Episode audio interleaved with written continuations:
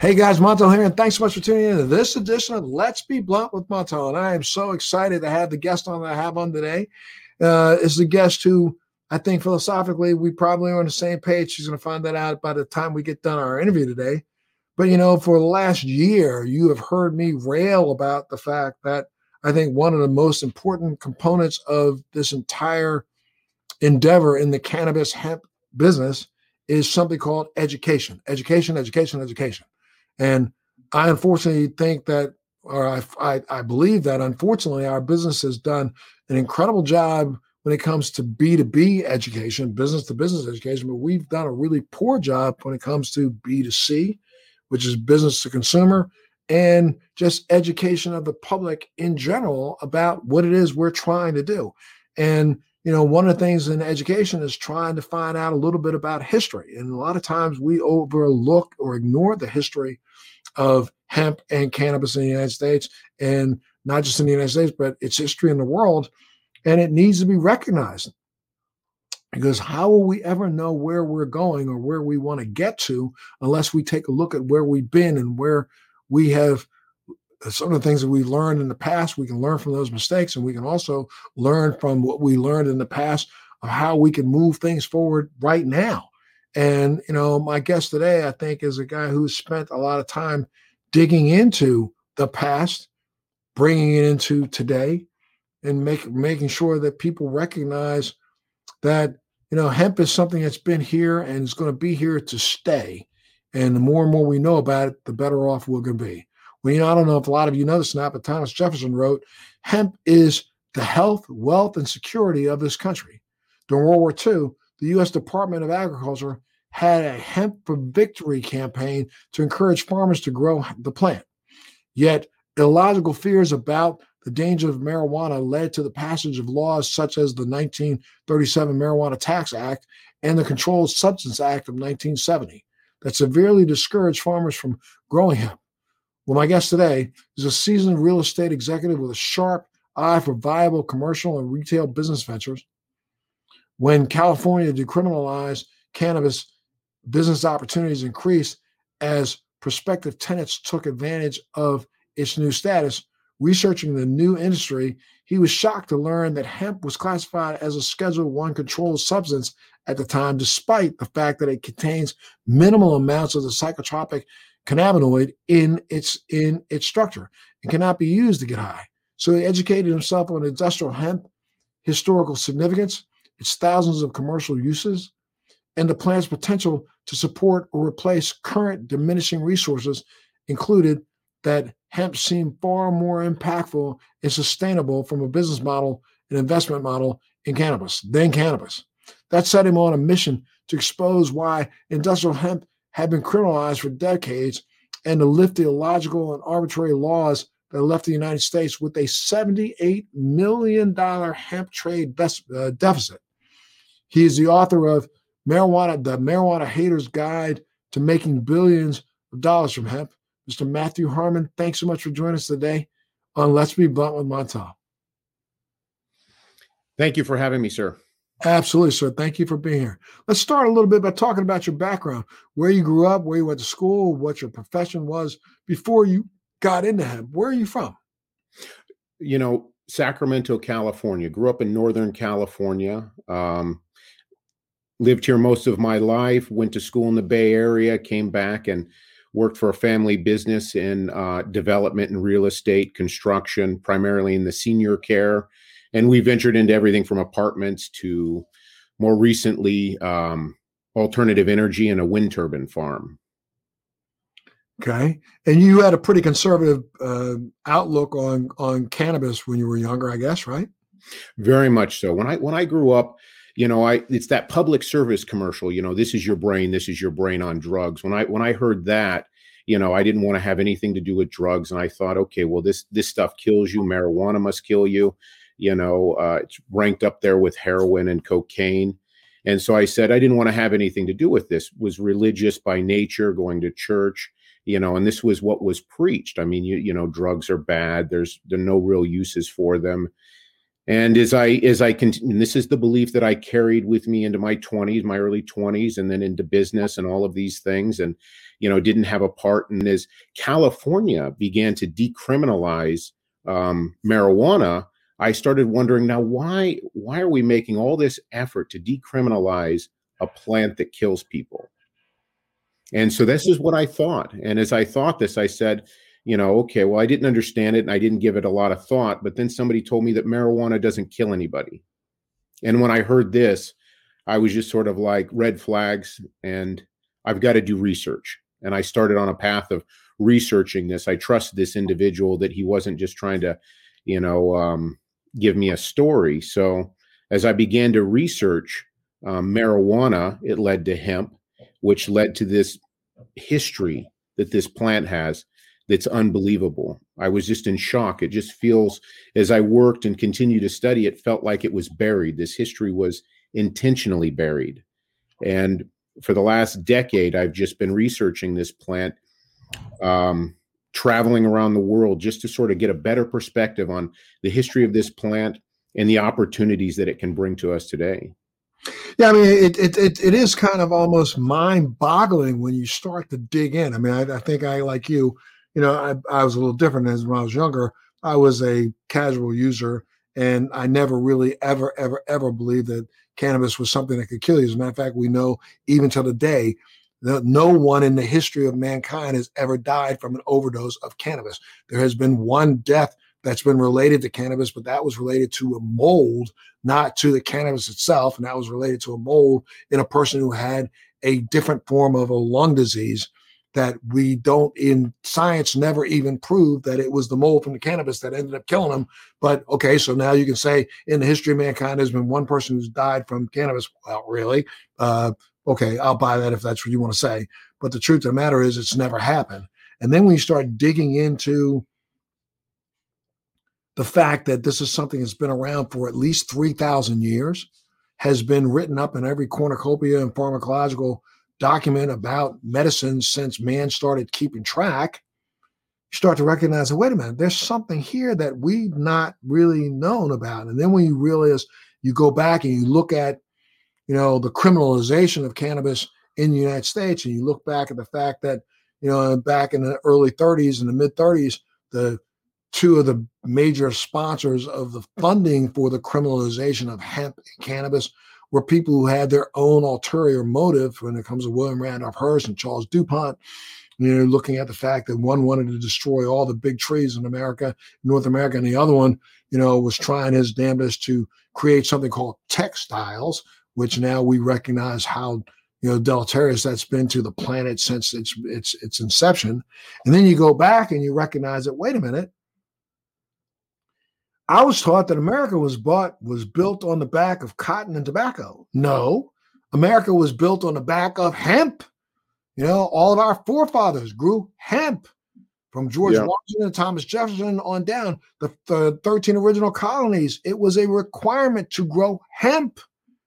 We utilized hemp back then as a food source because people started recognize back in the late 1500s that hemp plant was one of the highest protein laden plants on the planet. You could eat it in a porridge and actually sustain yourself for those five or six days between going out and shooting a deer or going out and getting a buffalo.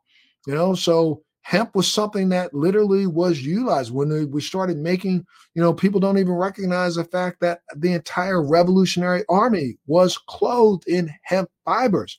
George washington's whole mason organization used hemp tents. You know all of our sailing ships had hemp sails had hemp rope. Hemp was what really made the world go round. And absolutely it took an act of one guy, you know, Anslinger, who was a supporter of cannabis during prohibition when he was out stumping against alcohol. We used to talk about the fact that he thought that marijuana was a better product for an occasional relief because it didn't make you as violent as alcohol. He was a proponent of cannabis and marijuana until he lost his job fighting against alcohol because alcohol was made legal. He needed something to fight against and got the backing and the funding from two guys who had ulterior motives.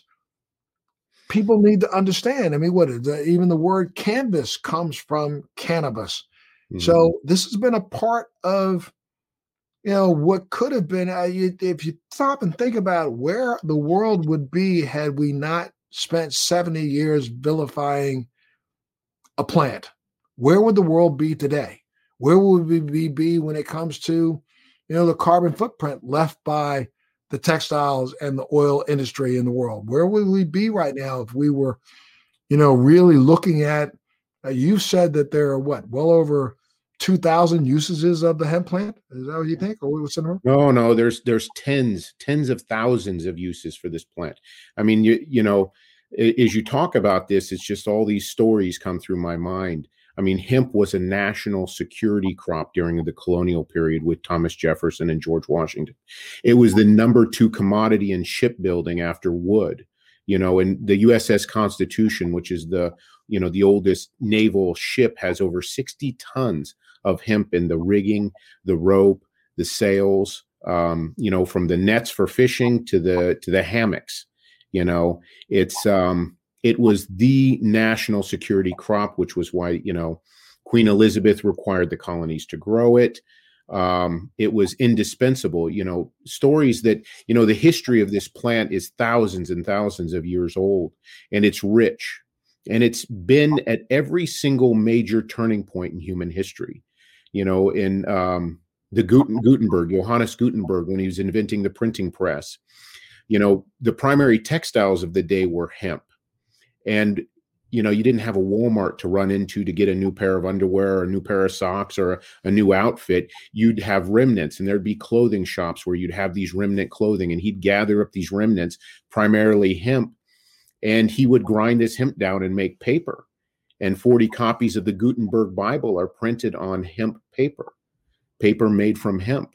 Um, as you brought up uh, you know the word canvas which comes from cannabis and you can go back even further to ancient Hebrew, which is a master language, which it's cannabuzum, which is fragrant herb.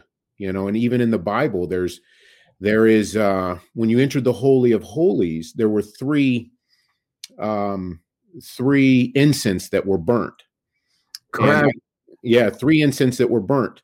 And one of them was we, we, we used to stop. We stop on that one right there because I, I often say to people, if it was good enough for the baby Jesus, remember, you know, the three wise men came across carrying incense, frankincense, and myrrh. Well, you know, incense frankincense is a type of a cannabis plant, and why were they using that inside of little tents when a baby was born? Why? Because there was so much colic back in those days, and so the hemp, the, the cannabis plant was a calming plant for babies. That's why the wise men thought it was a good idea to give them Mother Mary. So come on now. I mean, if it was good enough for Jesus, it's good enough for me.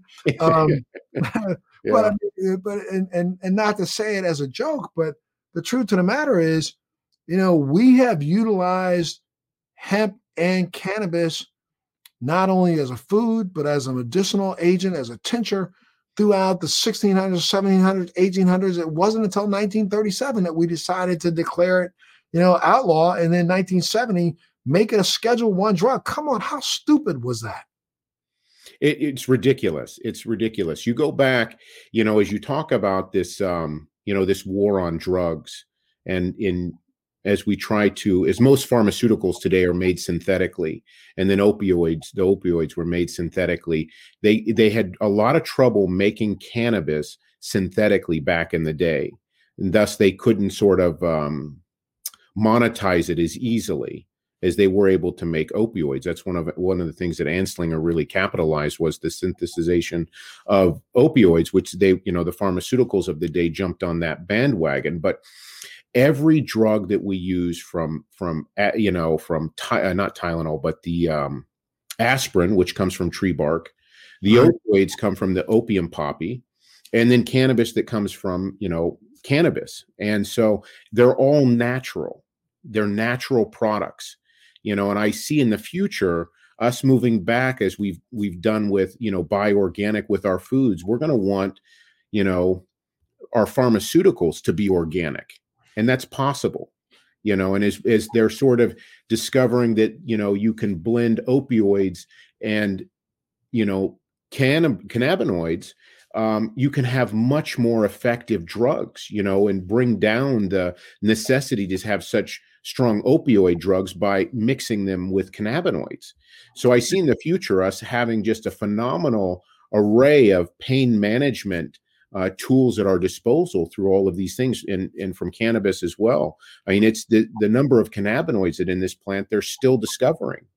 And um, and these cannabinoids aren't, you know, most of them, you know, are inherently just found in cannabis, but they're also finding cannabinoids in everything from bell peppers to hop. Uh, yeah, exactly. Hops is the closest relative to cannabis, right?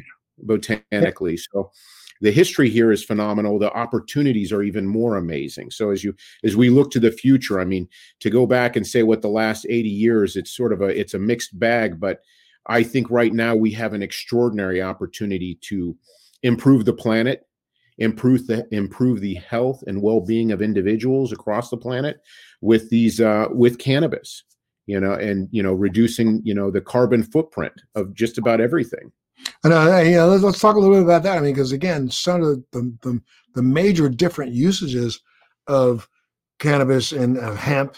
You know, hemp it can be created and can create a type of plastic that is way more biodegradable than the plastics that we get from petroleum-based products. Um, we also see that you know you just nailed it when it comes to the cannabinoids themselves. We are now beginning. Finally, doctors are starting to teach in med schools the information about our own endocannabinoid system, the fact that we as mammals, all mammals on this planet, have this secondary kind of sympathetic nervous system that responds to and gets antagonized by plant based cannabinoids to help keep our cells in our body operating as efficiently as they, they can. Uh, we, we know that you know it, it helps promote cellular homeostasis uh, because of the two and we're going to be figuring out that there's probably more than just two endocannabinoids. I think that's all they've discovered to date, but they have been looking very closely at that. And there may be at least three or four endocannabinoids that we have in our things, that endo being cannabinoids that we actually make ourselves. This doesn't come from you know, consuming cannabis. This is something that we make inside of our own body. One's called 2AG, the other one's called anandamide. And we're starting to recognize that anandamide deficiencies in people may be responsible for some of our, um, you know, disease states that we find ourselves in these days. And so, you know, we know that, you know, by reaching to the plant, we can antagonize that system in our bodies that will help us create them on our own. That's the reason why it works so well in human beings, but people won't even learn or don't even, you know, we, we have medical schools across this country that don't even teach this. Yeah, the policies that are in place now, even after the Farm Bill in 2018, there's still, we have a lot of hurdles yet to get over and you know to really bring this plant to the to fruition to where it needs to be you know part of our life the way it was you know a couple hundred years ago where it was part of the the pharmacopoeia and it was part of the you know the industry that existed. I mean it's you know in the book marijuana haters guide to making a billion dollars for hemp i estimated in the next 50 years we'll be growing 100 million acres of hemp you know which can be used for medicinal purposes um, construction purposes. The number of uses are extraordinary. Yeah, I mean, I think well, let's talk about a little bit about some of those uses because people don't recognize it. You know, there there is a burgeoning, very very small, and you know, it's really interesting that during you know the last administration, it kind of slipped in under the radar. People didn't understand that you know as much noise was made about the relationship between the United States and China the United States allowed China to ship into this country some equipment that only China builds. I don't understand why the United States, we don't build it here in the United States, but some equipment that allows for not only the development and creation of hemp bricks or hempcrete, but also hemp wood. You know, we can take that product once it's been processed and turn it into sheets of wood those sheets of wood yeah. can be used in construction. And one of the only machines in the planet that makes it is a Chinese based machine that we've now shipped into Kentucky. Hmm, Kentucky. Why Kentucky? Oh, that's right. There's a guy by the name of Mitch McConnell from Kentucky who was the guy who pushed for the hemp bill to be passed to begin with. You know, has kind of secretly and secreted a deal between him and the president to allow that importation of that machine. Why aren't we building those machines here? Well, a lot, a lot of those, I, I can't speak to that. I, I mean, there is a lot of opportunity that's happening. China is the only is the largest producer of industrial hemp textiles. Um, they never stopped growing uh, cannabis for industrial uses. Of course, anything medical over there, I think, is prohibited, but they never stopped, and they're the world's largest grower of of hemp, and they're also the primary producer of most of the textiles that exist uh, that we're using today. Um, we can make that equipment here and we can alter our systems. Hempcrete, we don't need a lot of uh, hempcrete naturally is a non-structural product that's sort of a lightweight concrete that's carbon negative, you know, so it's it's grabbing carbon from the atmosphere and it's also as it hardens uh, when it's placed with the with the water, lime, and the wood shiv, the the woody core of the cannabis plant, the hemp, um, you know, forms this sort of lightweight moldable concrete that can be used from everything from insulation to, um, you know, to wall, uh, and used in walls for insulation and things like that. So, and it, it can and, be. And, and, when, and when I'm sorry, go ahead and go back to that point that you were making before.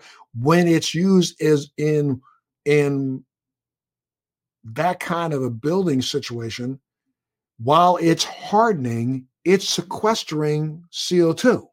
Yes. So we could be having an amazing impact on global warming just by shifting over and starting to build all those secondary.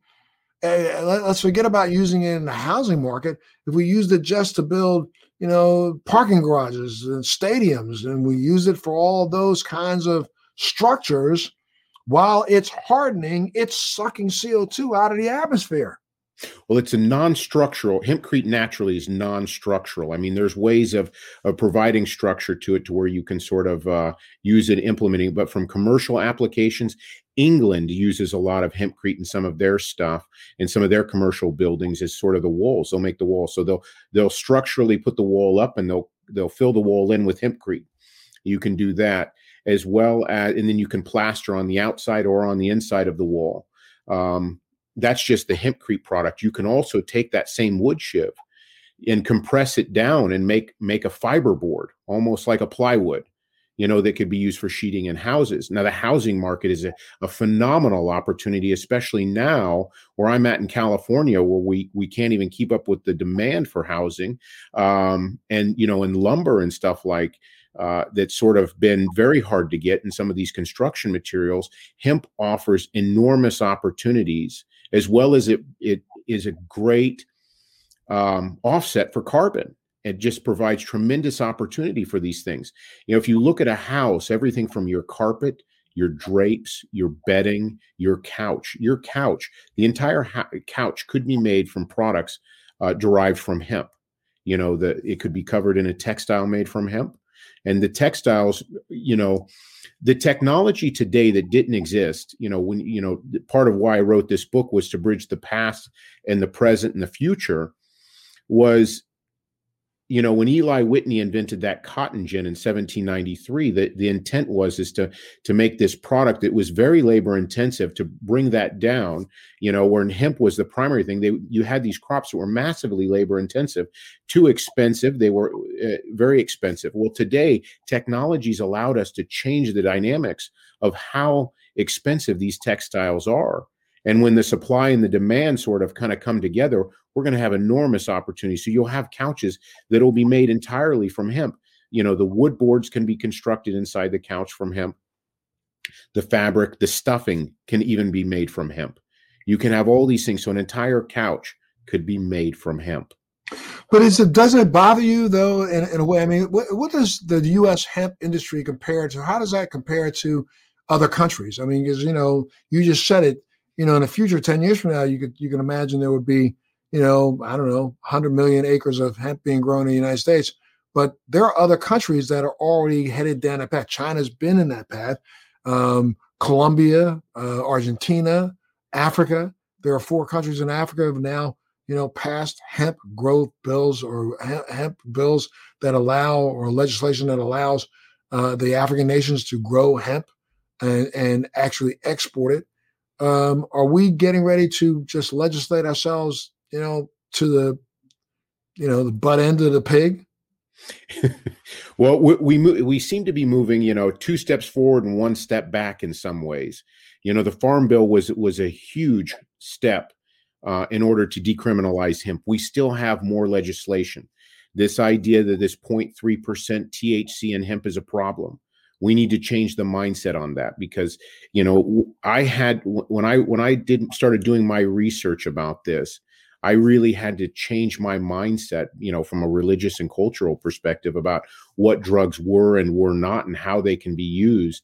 And, and you it, also you also found out that this three percent number was just an arbitrary number that was picked. Nobody actually has done any research about that. It's that yeah. It, yeah, it, it's just the 0.3% is an arbitrary number that was just picked and then everybody ran with it because uh, you know the, the, the stigma that's associated with this plant due to the history. I mean if you go back to anslinger you know it, i think what it was i think of it as the biggest sabotage in human history sabotaging the cannabis plant the way that they did. Um, but he was brilliant in one form and fashion for getting that done now as we begin to unwind it that's part of the reason i wrote this book because i couldn't it was difficult for me in the conservative environments that i'll end, end up interacting with even in business and everything where people didn't think i was just a pothead if i would talk about it. So i mean i mm-hmm. you know this book was sort of an opportunity to sort of you know outline the opportunities. I mean we're talking about a national security crop and the united states is behind. We are behind but I, I do believe we'll be leading the world with this plant. I mean, Canada is doing everything they can, you know, to sort of outpace the rest of the world. And they're doing a very good job. But when you think about the climate around the world, this plant grows almost anywhere. It's and the United States has areas like in Kentucky and Tennessee across that that uh, Minnesota. Minnesota was a was a big grower uh, during World War II, Minnesota. It was a big grower of industrial hemp for the war effort, for the Hemp for Victory campaign that you you mentioned earlier. And a lot of people don't recognize again. I go back to Kentucky. Kentucky, you know, was one of the places during the you know early '80s and mid '80s where we, you know, the what was it called the the uh, cornbread mafia, you know, was considered one of the largest suppliers of of marijuana in the United States. A lot of people don't know that. So Kentucky, Tennessee, you know, Alabama, Alabama, Georgia, across that that parallel, you know, uh, which goes and is is synonymous with you know the Golden Triangle. You know, that's an area in in the United States that could be one of the best providers of hemp. Yeah, hemp can grow just about anywhere in the United States. I mean, its its primary fuel source is the sun. And that's mm-hmm. what's so significant about it. It doesn't require nearly as much water as other crops, like, for instance, corn. We grow 93 million acres of corn in this country. And, you know, most of it goes to animal feed. Um, and then there's so much excess, and it, it's so subsidized in a way that it just sort of, um, they're making ethanol and stuff. And we can make biofuels from hemp. Correct. You know, for, for airplanes, for cars. A lot we can make animal feed from hemp and we can make animal feed yes absolutely. Animal bedding you know and, and when i was in uh, germany or it was actually uh, on the netherlands they they were regularly producing animal bedding made from hemp uh, for their cats for their for their bunnies uh, even for the horses. So um, the opportunity there is spectacular. Well, you said that in order to stimulate the market and finally throw off the stigma of unf- unfairly attached to hemp, numerous federal departments must ultimately step in and provide funding and new levels of allocation for hemp crops. And that and doing so is a matter of our national security for our future. Talk a little bit about that. Well, we need, you know, uh, agriculturally, we need to we provide the government provides subsidies for stability for national security. Um, so economically, you know, we can't, you know, with force majeure, we can't control the weather. And thus, when we can't control the weather, we're going to have ups and downs with our crops and yields depending on where they're grown or not grown. So the cover the government keeps reserves of, of farmland, and then they also provide subsidies so that so that we don't have any major dips uh, in our food supply and our and and uh, it's critical that hemp gets into these programs from um, federal subsidies, federal grants to insurance, being able to get crop insurance. And I think crop insurance is definitely something that's, um, you know, it's on the table now. And I think you can get crop insurance. And so that's available. But the subsidies and, you know, the government investing in this plant and in the, um, research of it, you know, from medical to industrial is really critical. If they're investing in alternative energy, they need to be investing in hemp. You know, one of the board members that sits on my cannabis company is uh, the former head of the CIA, uh, Jim Woolsey, and um, he is was part of the national hemp, I guess, the the head of the National Hemp Council for years, and you know, Jim has been kind of like preaching to the choir, trying to get our members of Congress up to speed on hemp and as an agricultural crop and its importance in the United States. Do you think our members of Congress are as open to this as they should be? And what do we have to do to get them more open? Yeah, they need to understand. They need to understand. I mean, I'm working on on a plan to try to send one of my books out to every congressman that's out there. They need to know what this plant's capable of, you know, and that it, these stigmas that anchor it are not factual and we need to begin looking past this and it's not just congress congress needs to see it but i'll give you an example um, you know as we legalize cannabis we still have within other jurisdictions for instance some states there's a few states out there that haven't decriminalized hemp or cannabis in any form or fashion. Then we've got counties that sort of they'll go you know they'll ebb and flow with okay you can do this and you can't do this and so, you know, well, we, well, you know, I think one of the points you're making is we legalized cannabis in California as a recreational drug, but there's still more non-violent cannabis arrests going on in California than there are in the majority of the states in this country. Yeah, yeah, yeah, and it's it is it's I mean the laws and the and the policies and everything and the stigma, the stigma still anchors this plant, and so we've got to get over that stigma and that's sort of a you know and i know for myself i had to get over it. Um i was you know that because i grew up with it believing there was this that it was this demon weed you know and it was the you know public enemy number one. Devil salad. Yeah. There's it goes on and on and on and it's like you know it's you know you watch the old reefer madness it causes errors in time and space. I mean it's just it's just it's it's wild but we have to get past and the you know culturally we've been anchored with these stigmas and we've got to get past them. And i think just through your this podcast and the work that you're doing along with um as well as all the other people that are in the trenches, just sort of attacking this plan, attacking the stigma, and really educating people is invaluable. I mean, thank you for all that you're doing because oh. this this is immensely important. Absolutely. So, talk about your years of research leading up to writing your book, The Marijuana Hater's Guide to Making a Billion Dollars from Hemp. And I should say, is that available on Amazon? It's on Amazon, Barnes and Noble. You can get it just about anywhere. There's an audiobook as well that I read. So I was that for me was a hurdle. I mean, it was exciting to be able to go through, read the book, and uh, and and produce that and get that out. It was exciting. Um, yeah, so the book is available. Um, I'm sorry, your question. What was that question again on that? Well, no, the years, years of history. Years, the years of, of research that you did leading up to writing the book.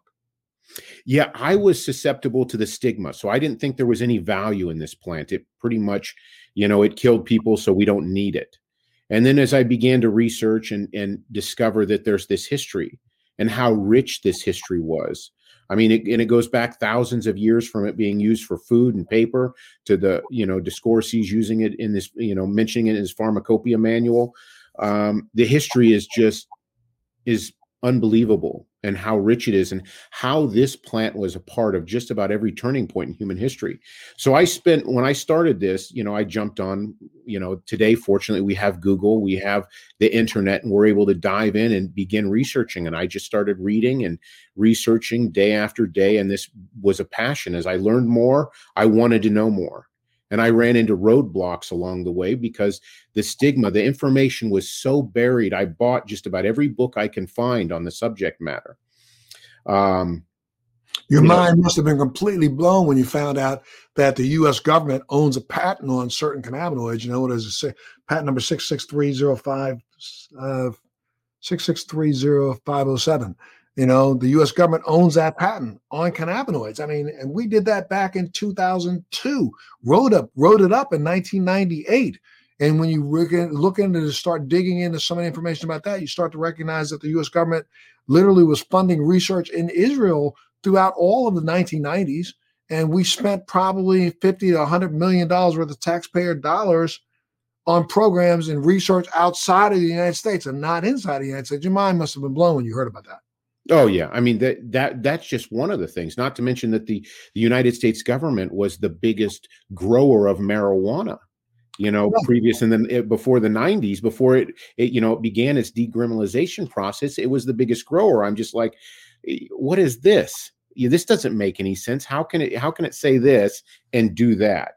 This so these red flags continued, and as as we sort of what I try to say today is everybody that was responsible for the ultimate criminalization of this plant, they're all dead.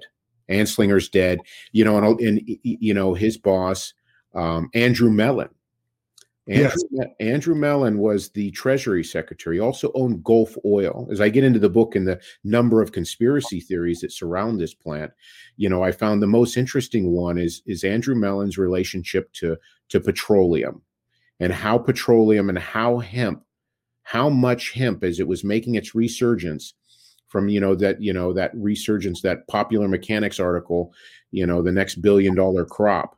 Um,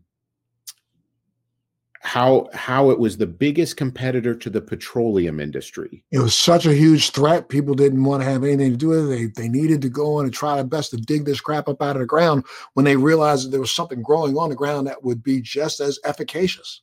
Yeah. It, it's in the history is just phenomenal. So all of these things and the stories and the history and how it was, how it played a role. It's played a role in human history from medicine um, to technology and and will play in in the future a role in technology because they're now you can make batteries from hemp. I know people. I've, I've I've been been absolutely blowing people's minds when I talk about the fact that you know the cellulose material in hemp is more electrically conductive than graphite. So they are making batteries now. There's two publicly traded companies, I think, on the Nasdaq right now that are creating hemp batteries. Right? Yeah, yeah. I know of one for sure that's out there doing it. And so, and I, I wouldn't be surprised that there's others. I mean, when you think about Elon Musk and Tesla and the opportunities that exist with this, eh, they're enormous. They're enormous. And this plant provides just an extreme amount of opportunities right now as we sort of move into the future. We've got to get over these regulatory and policy hurdles, you know, from our local cities and counties, state, even the state governments, educating our politicians. I mean, I would encourage everybody to talk to their politicians, write their politician, you know, from from their city council up to their their state government and the federal government, their congressmen um, you know, there's a lot of talk on, oh, we're going to decriminalize marijuana, we're going to do this, and not enough action. Oh, let me just say, I, I, think that you know uh, th- that's one of those hoodwinking things that just happened during this last election. You know, when it was when it was vogue and appropriate for both the vice president and the president, who are currently in office right now, to during their campaign recognize that hmm, if I try to talk a little bit more about cannabis, I can probably bring a couple more voters to the table. They talked all the smack they could, but now that they've been there, I remember that there was a statement being made that there was going to be something done about hemp cannabis in the first hundred days. Those first hundred days have come and gone, and we still hear this current president talk smack about the fact that he thinks that cannabis is still a gateway drug. Come on, man. I mean, what yeah. is it going to take for what's it going to take for us to get them to get off of their, you know, high horse and get down to talking about making some legislative changes when it comes to hemp and cannabis in the United States. The power's in their hands and they're and they're not using it. And the reasons why I don't know, but we need to put pressure on them to do something because we need to change these laws and it's important. Maybe some of the reasons why they don't know is because they don't know all the usages that you know uh, let's talk a little bit more about some of the other uses of hemp that folks may not be aware of. Maybe that'll get people uh, excited enough to say i need to write my congressman. What are some of the other uses that you know you talk about? Well i get into a lot of uses inside the book. Biofuels and electricity you know making electricity from hemp. I, I think this is a big one. Right now uh, coal powered, petroleum powered, fossil fuel powered electricity in the United States accounts for about 40% of the electricity that's created in the United States. If we're growing industrial hemp on scale, you know, 100 million acres of it, that's just a tremendous amount of tonnage of uh, the hemp hurd that comes from the plant that could be used um, as a biomass material in biomass electricity generating facilities all around the United States. You know, so as, as in hemp won't be grown in just one spot. It can be grown in just in all 50 states.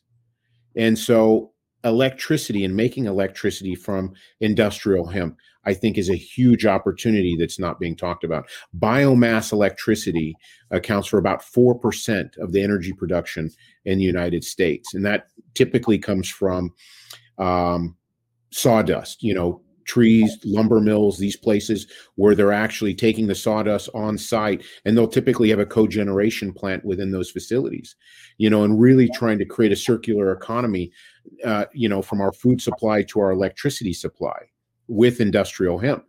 So I think uh, that's a huge opportunity. The other one is biofuels. The seed, the hemp seed is a it's a very fatty seed, and what very fatty, very oily, high in protein seed, Yep. and a seed that the seed itself in the seed form doesn't contain the cannabinoids in it. They have not grown, they have not, you know, uh, uh, developed into the, the plant yet. You have to yeah, grow it's not it's non-psychoactive yeah and it's Right. it's healthy one of the most nutritious seeds for the human body.